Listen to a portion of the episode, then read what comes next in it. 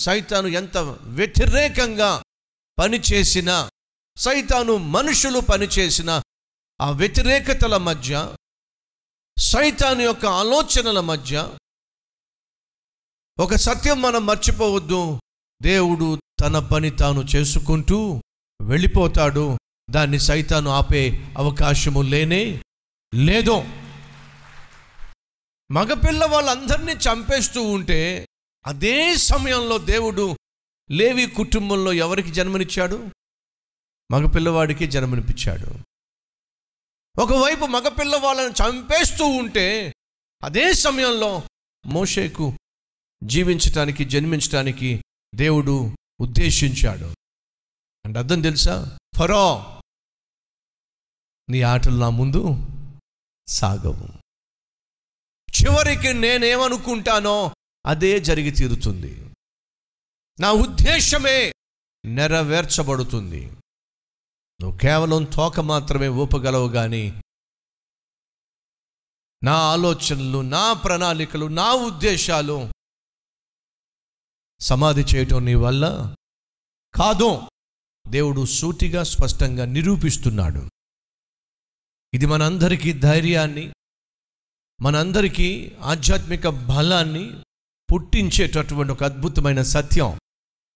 సైతాను సైతాను మనుషులు నీకు వ్యతిరేకంగా ఏ ప్రయోగం చేసినా ఏ పన్నాగం పన్నినా ఏ ఆయుధాన్ని సృష్టించినా కీడు చేయాలని తలపెట్టినా నష్టాన్ని కలిగించాలని ఆశించినా నిన్ను అణిచివేయాలని చెప్పి భావించినా వాళ్ళు ఏం చేసినా నువ్వు దేవుని బిడ్డవైతే నీ పట్ల దేవుని ఆధిపత్యమే నెరవేరుతుంది కానీ సైతాన్ యొక్క అధికారము నెరవేరని నెరవేరదు. అనగా ఎన్నిక లేని వారిని ఏర్పరచుకునే దేవుడు నేను ప్రకటిస్తున్న దేవుడు.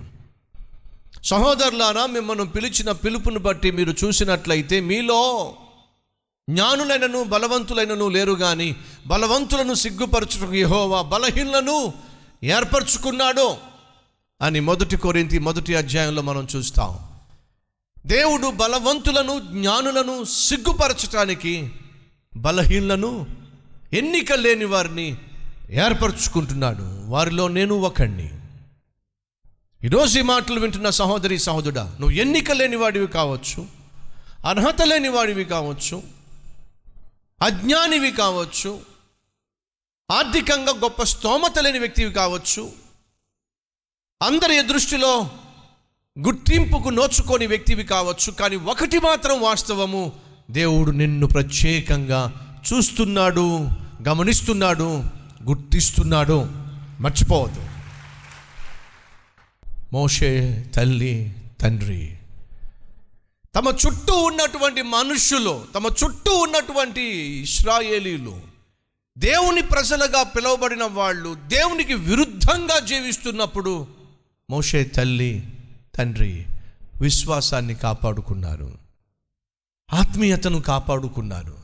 దేవునితో సత్సంబంధాన్ని కాపాడుకున్నాను. కాబట్టేనండి దేవుడు ఆ కుటుంబాన్ని ఎన్నుకుంది. కాబట్టేనండి ఆ దేవునికి కోపాన్ని పుట్టించే ఆ మనుషుల మధ్య దేవుని యొక్క ఉద్దేశాన్ని గ్రహించి జీవించే ఈ దంపతులకు దేవుడు ఒక పండంటి కుమారుడిచ్చాడు ఆ కుమారుడే మోషే. అంటే అర్థం ఏమిటి? దేవుణ్ణి విసిగించే సమాజంలో దేవునికి కోపాన్ని పుట్టించే మనుషుల మధ్య ఆత్మీయంగా జీవించడం సాధ్యమే అని ఈ దంపతులు నిరూపించారు. అందరిలో ఒకటిగా ఉండమాకు. గుంపులో ఒకటిగా ఉండమాకు.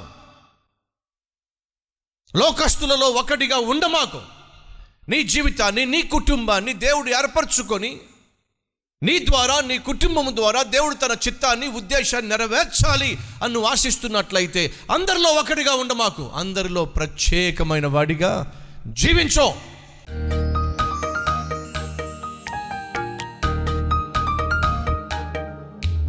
ఒకసారి నీకు మాట ఇస్తే ఆ మాట మీద నిలబడే శక్తి మాకు ఇవ్వయ్యా ఎంతగా సైతాను ప్రేరేపించిన ఎంతగా శరీరము మమ్మలను శోధించిన ఇచ్చిన మాటను నిలబెట్టుకోగలిగిన ఆత్మీయత మాకు దయచేయండి నాయన.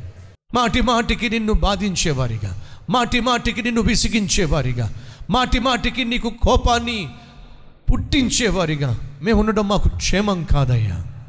నువ్వు మమ్మల్ని చూసినప్పుడు నువ్వు సంతోషించాలి. అట్టి జీవితం మాకు దయచేయమని. ఏసునామం పేరట వేడుకుంటున్నాం తండ్రి. ఆమె